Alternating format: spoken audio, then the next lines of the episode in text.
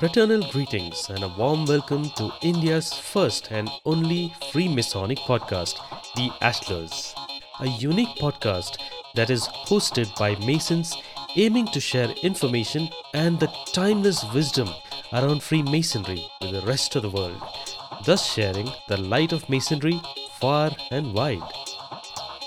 As a disclaimer, the thoughts and opinions shared by the hosts and participants on the Ashlars is solely their own and thus do not represent any official positions or proclamations of any Grand Lords thereof. Be assured that best efforts have been made to keep the conversations and presentations on the level for brethren and non Masons alike.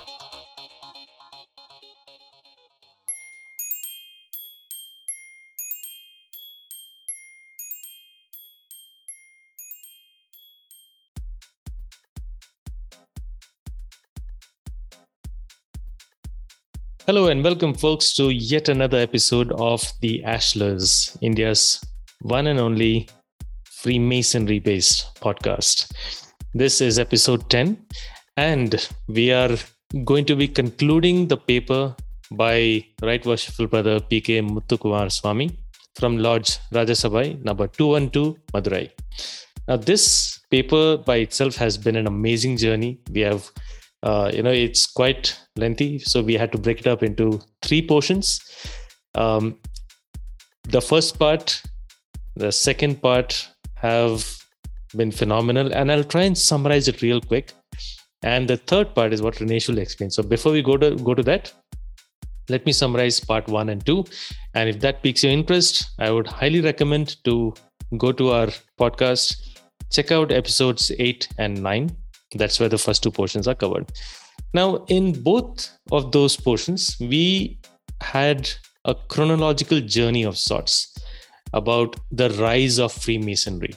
And that's what the paper is titled as The Rise of Freemasonry. We saw how the you know operative masons people who actually worked on stone who built buildings how uh, you know plagues and different kingdoms and rulers came and influenced and created demand diminished demand in one way or the other for this particular craft for people to build buildings and whatnot. How that came along we understood how the evolution of the word lodge started off what it meant back then how it has transcended into what we know a lodge as today.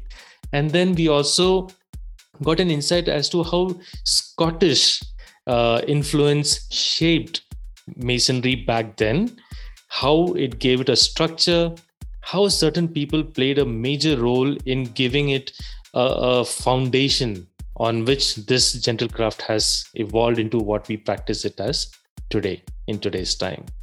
So, from that particular journey, we now come to a conclusion and we will be talking about some key things that even as non-masons they might have heard of it and as Masons, I'm sure you have heard of it.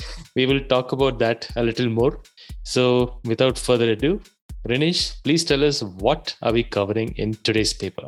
Thanks, Shishir, for this. Um, as you rightly mentioned, right, this paper by Right Worshipful Brother Dr. P.K. Muthukumaraswamy has been a journey of itself, right? We have tried covering this. Actually, as a matter of fact, I remember we spoke about this and we thought we'll do this in one episode. And suddenly I realized that we will not be able to do justice to the episode. We won't be able to give a quality content to our listeners if we try compressing it. And I'm pretty sure nobody wants us to listen for uh, like for that long and go blabber all and all about it. That's the reason why we divided it. And the division was in a very uh, what should I say? Beautiful manner you know because we spoke about as you mentioned about the first first part what did we cover second part where where did we go to and now comes the third part. Now people are obviously waiting and wondering what exactly are we covering in the third part? Very simple. It's the transition. The transition of from operative masonry to speculative masonry. Now today when we use the word mason right by default many people think it is all about actual working So when I say somebody that I'm a Freemason, I remember one of the person actually told me, one of a brother actually told me that when he informed his colleagues that he's a Freemason, they literally divided the word into Freemason. That means like free work done by a Mason. I'm like, well, that's a very good idea, but uh, unfortunately, that is not what we do. So this is exactly where things shape up. Why am I a member of a group which has its beginning from stonemasonry? Why is a non-operative person, non-operative masons like Shishir and Rinesh part of a group called Freemasons, which actually started as stonemasons? And this is exactly what is covered in this paper.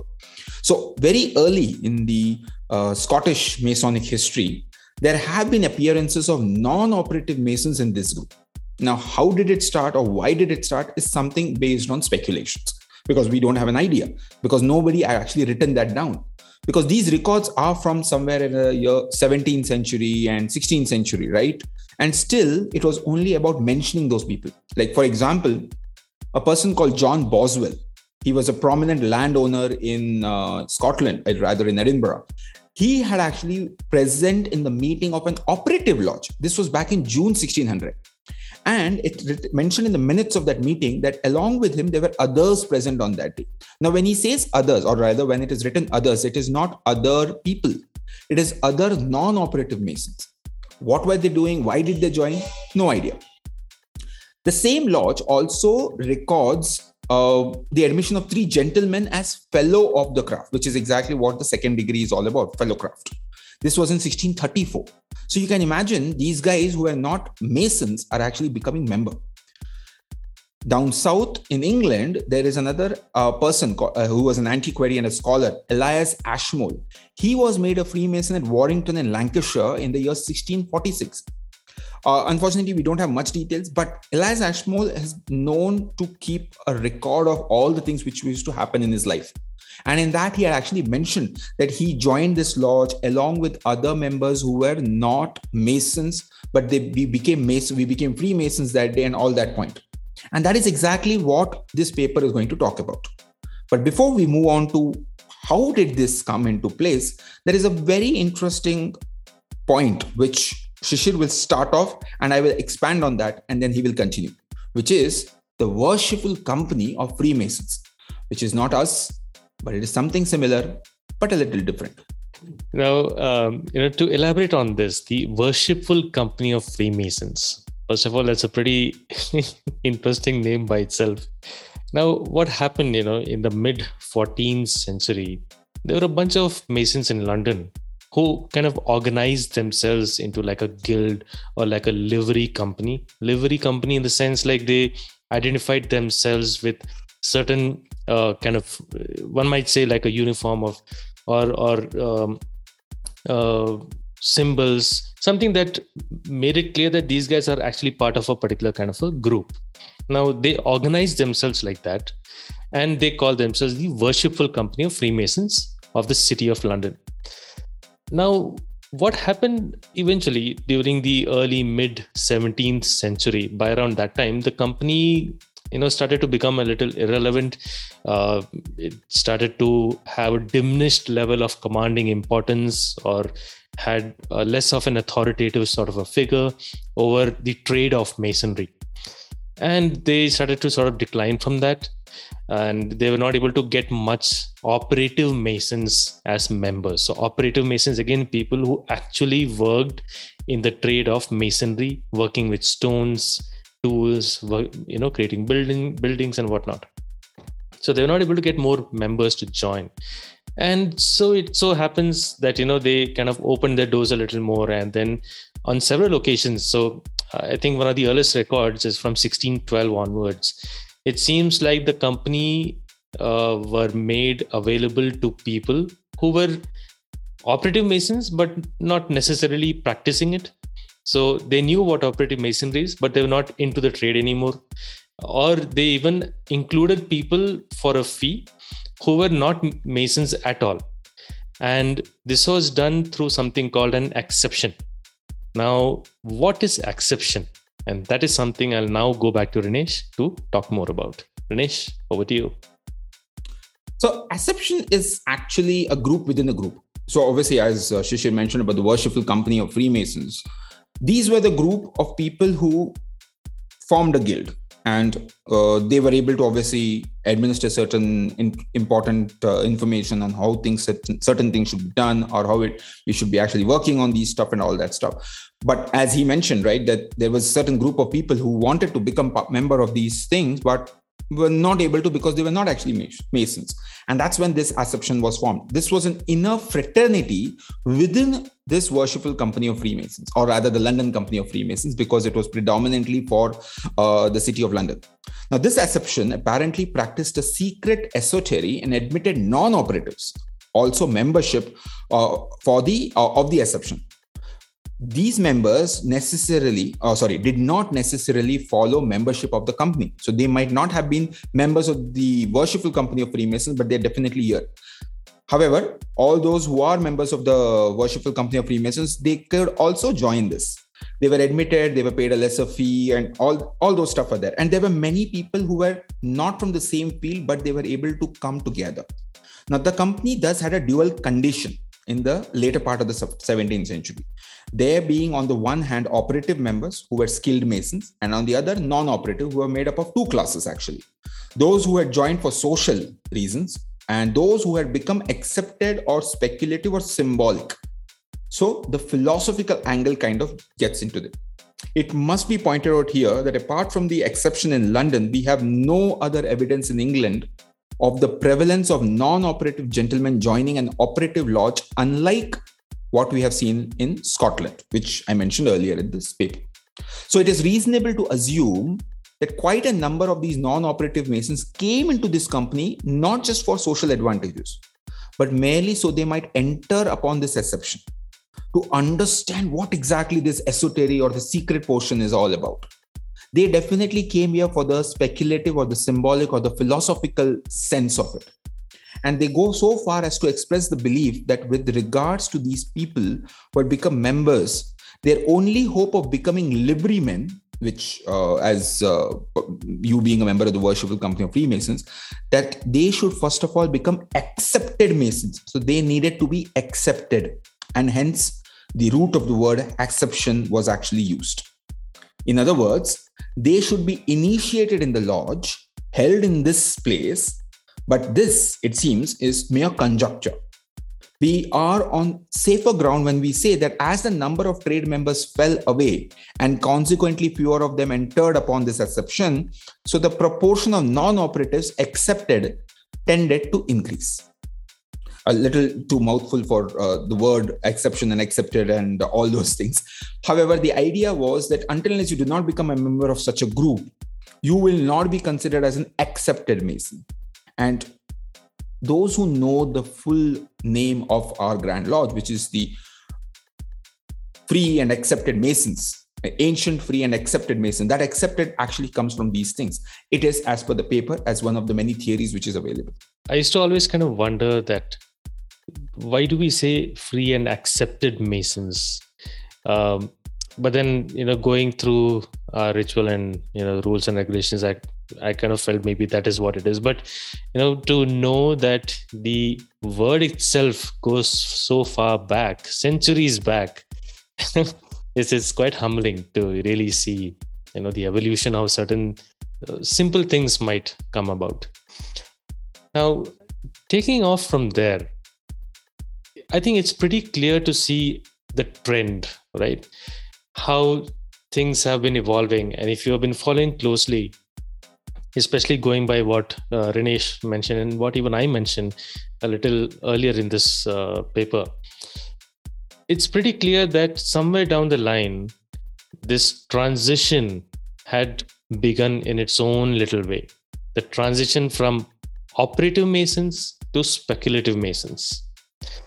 Now, when we talk about that particular transition, there's one important thing the paper points out.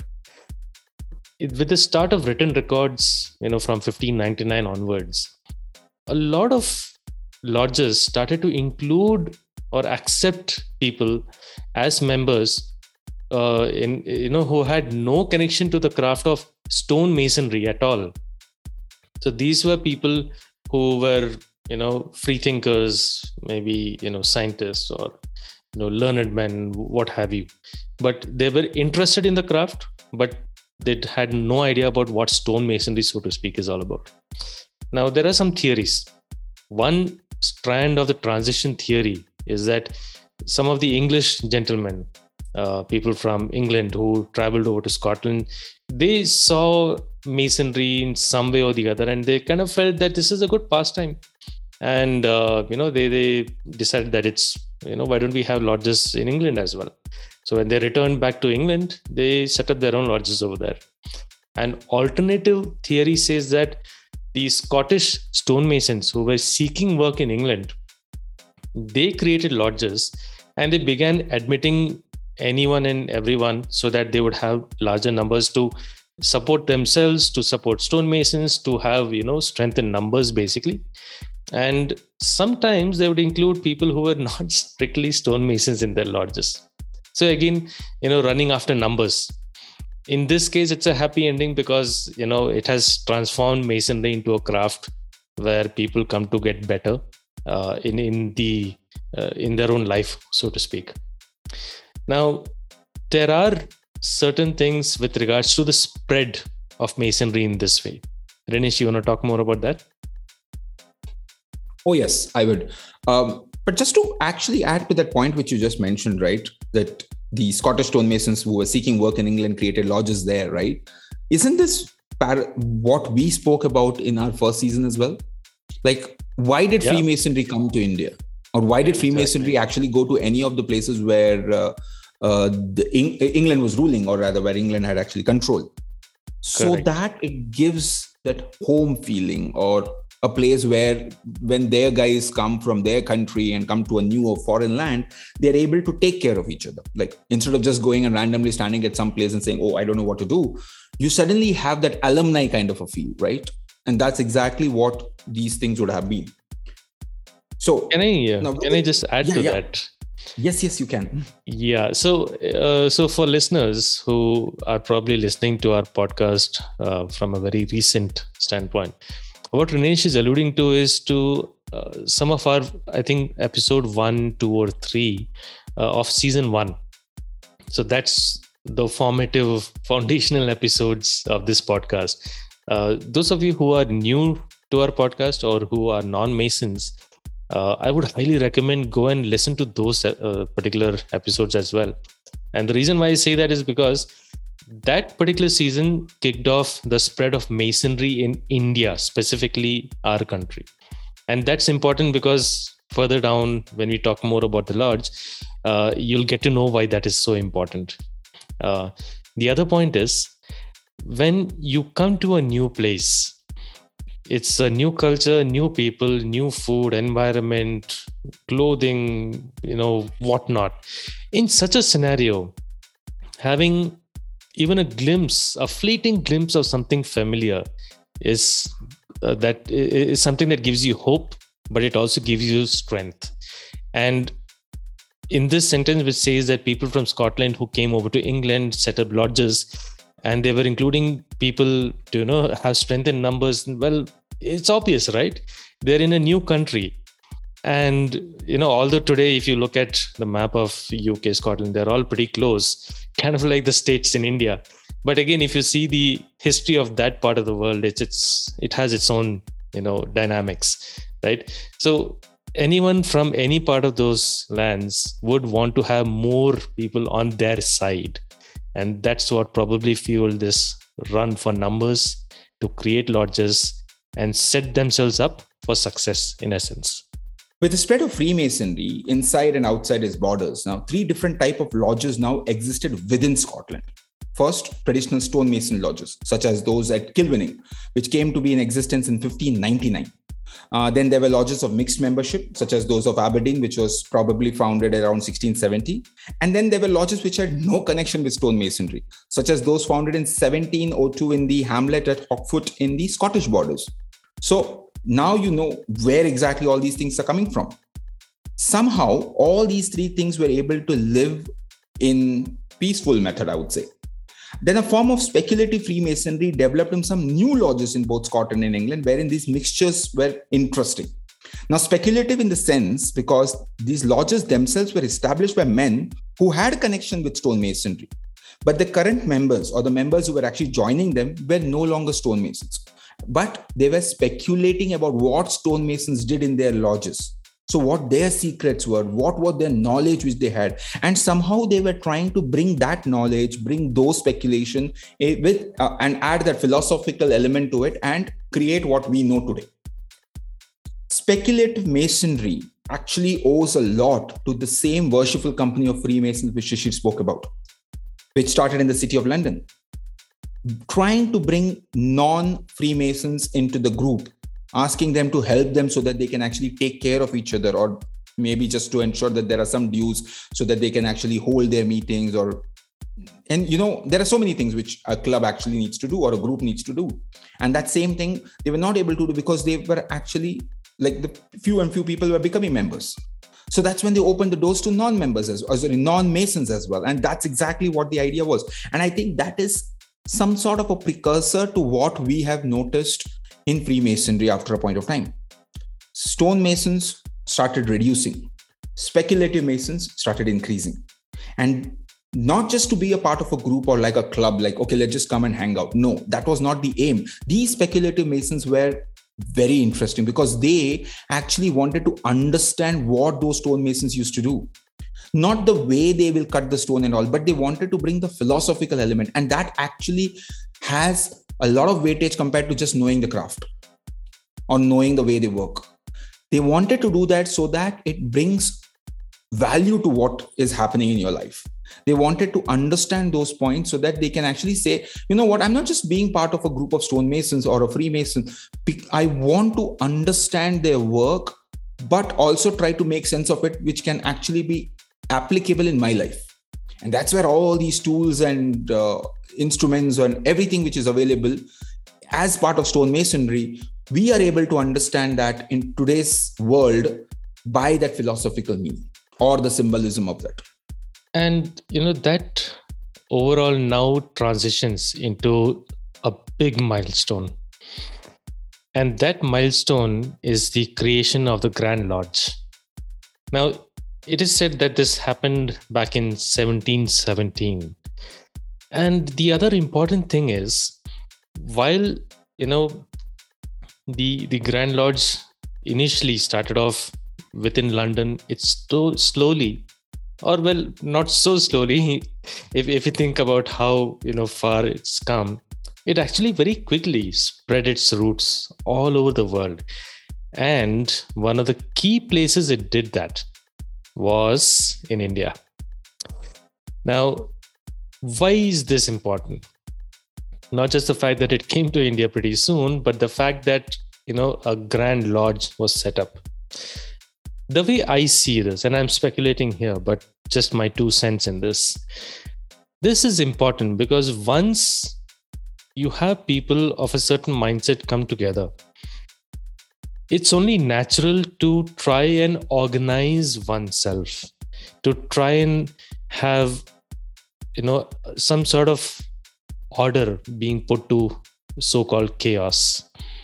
There has to be that one brain that dictates or controls or supervises what else is happening below and that's where this thought of organizing i think is important because it then shows that masonry has taken root in a new way and a new era has begun. What do you think Rinesh? i'm just curious to know what you're thinking when i say this. No i i kind of agree with what you're trying to say right? Like what's the point of just being good men if you're not able to uh, help others? What is the point of uh, not able to influence others with your action? And that is exactly what i think the idea would have been. Because the first grand lodge which started back in on 24th june 1717 which coincidentally in India, or at least as part of the Grand Lodge of India, we celebrate it as the Universal Brotherhood Day because that's the day when the first Grand Lodge came into existence. Now, obviously, at that time, it was uh, actually called as the Grand Lodge of uh, in, uh, London and Westminster. So, a uh, bit of a different name in today's date. And why, obviously, London and Westminster? Because there were only four lodges which actually came into being with them. So, that is exactly why. But those four lodges came together thinking that we need to take care of certain things like understanding who has to do what what kind of charity might have be ha- happening or who needs help because we have members who might be not feeling well right now or might be going through some troubles and they all came together to do something like this and that is exactly what the idea of the grand lodge was so Shishir, I completely agree with your point. This was just my, uh, if that was your two cents, I think this was my half a cent of it. Thanks for that, Anish. All right, so let's spend a few moments on understanding the growth and spread of Masonry. Now, there's one very nice line in this particular paper that I'll read as it is. It says, All Freemasonry in existence today can be traced through one channel or another to the Grand Lodge of England. And I think, at least as far as India is concerned, that's very true. Now, the founding, uh, you know, the founding lodges, like Rinesh mentioned, was confined to England, but then they quickly spread over to, you know, other areas beyond just England or London. They, in fact, went forward, and some of the first overseas lodges were at Gibraltar and Fort Williams, that is Calcutta or Kolkata, that is in India, and then in Madrid. Now, there's one line I would like to read verbatim as it is. Uh, in fact, one small paragraph. The first constitutions of the Grand Lodge were drawn up by the Reverend James Anderson. This is back in 1723. The constitution contained a largely imaginary history, uh, several charges of a Freemason, and 39 general regulations which formed the chief feature of the work. Another early action by the Grand Lodge was the setting up of the General Charity, which was a centralized charity scheme that became operative in 1729. Now, the reason why I have read this particular paragraph verbatim is because of two very important things.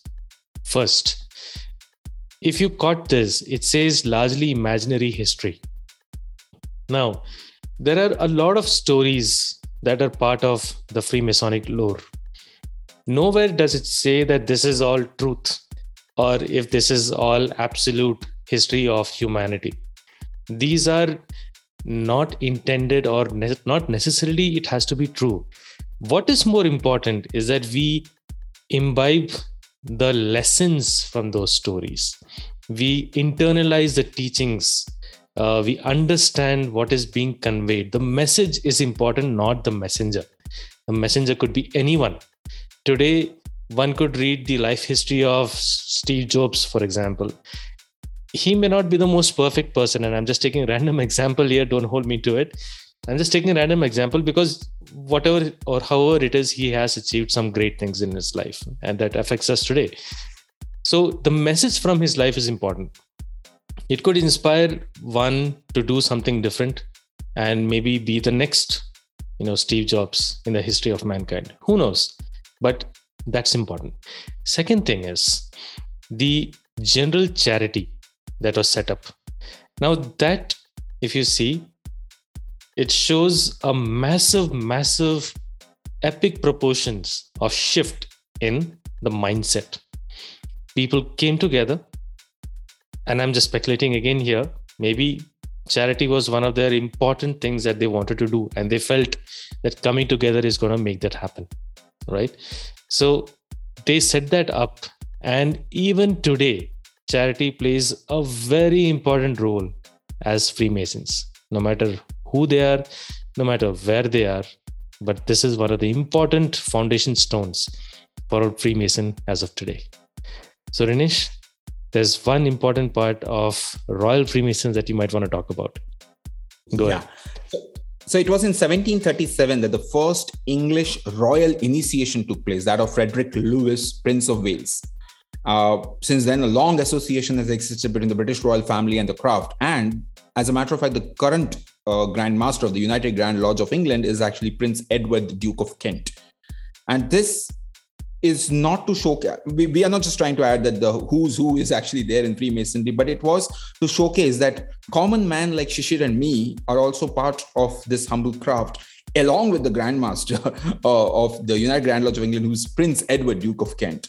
We have kings and rulers. We have uh, certain um, ex, uh, what do you call it? so big folks whom when we think about like oh my goodness he's such an amazing fellow because he's been doing so many things that's exactly where we are we all have been part of this we all are here together and just to and by the way this paper obviously reminds us where we started and where we have come with that I would like to thank once again Right Worshipful Brother Dr. P.K. Muthukumaraswamy for giving us this beautiful paper, for allowing us to read this paper uh, for our listeners, and to ensure, and any of the listeners who are interested in getting this paper, please do reach out to us. Our email address is available in the show notes. Please reach out, and we will be more than happy to share this. But the idea would be that you share this ahead let's what's it what, what do you call pay it forward right? Like share it in your lodge. Share it with among people who are interested about this whole rise of freemasonry which they would like. Take it as part of something which you would like to discuss during a dinner uh, as a conversation during your dinner or your lunch or whichever is possible when you meet your brethren of your lodge. With that i would like to thank you for staying with us for listening us. And uh, shishir i think you do a better closing than i do Thanks, Ganesh. So, uh, dear listeners, I really hope you have enjoyed this beautiful journey of this paper. We thoroughly enjoyed it. And, you know, before every recording, we both come together. And because we are, you know, pretty busy with our own personal lives and professional work and whatnot, we actually read portions of the paper just a few minutes before recording. We decide who's going to talk about what, and we, you know, sort of go in that way but this paper made that entire process really enjoyable because sometimes we'll be like oh my god this is also there. We have to talk about this. And then how do we decide and all, all of that dynamics happens. Uh, i think that really makes this entire process of bringing this podcast to you that much more enjoyable because we not only learn we discover and that excitement i hope is showing up because we are really excited to talk about it.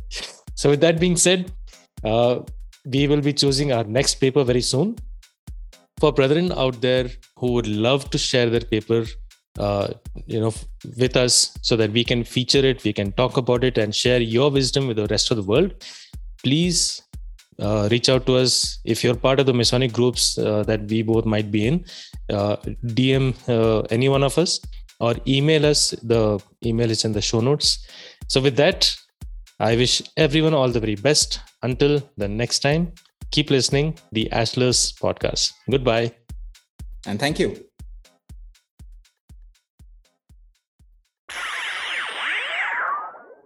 And that's a wrap. We thank you for your time and hope that we have been able to present to you the true light of Masonry in yet another way. Please continue to watch out for more episodes from the Ashlars by subscribing to our channel on most of the popular podcasting platforms.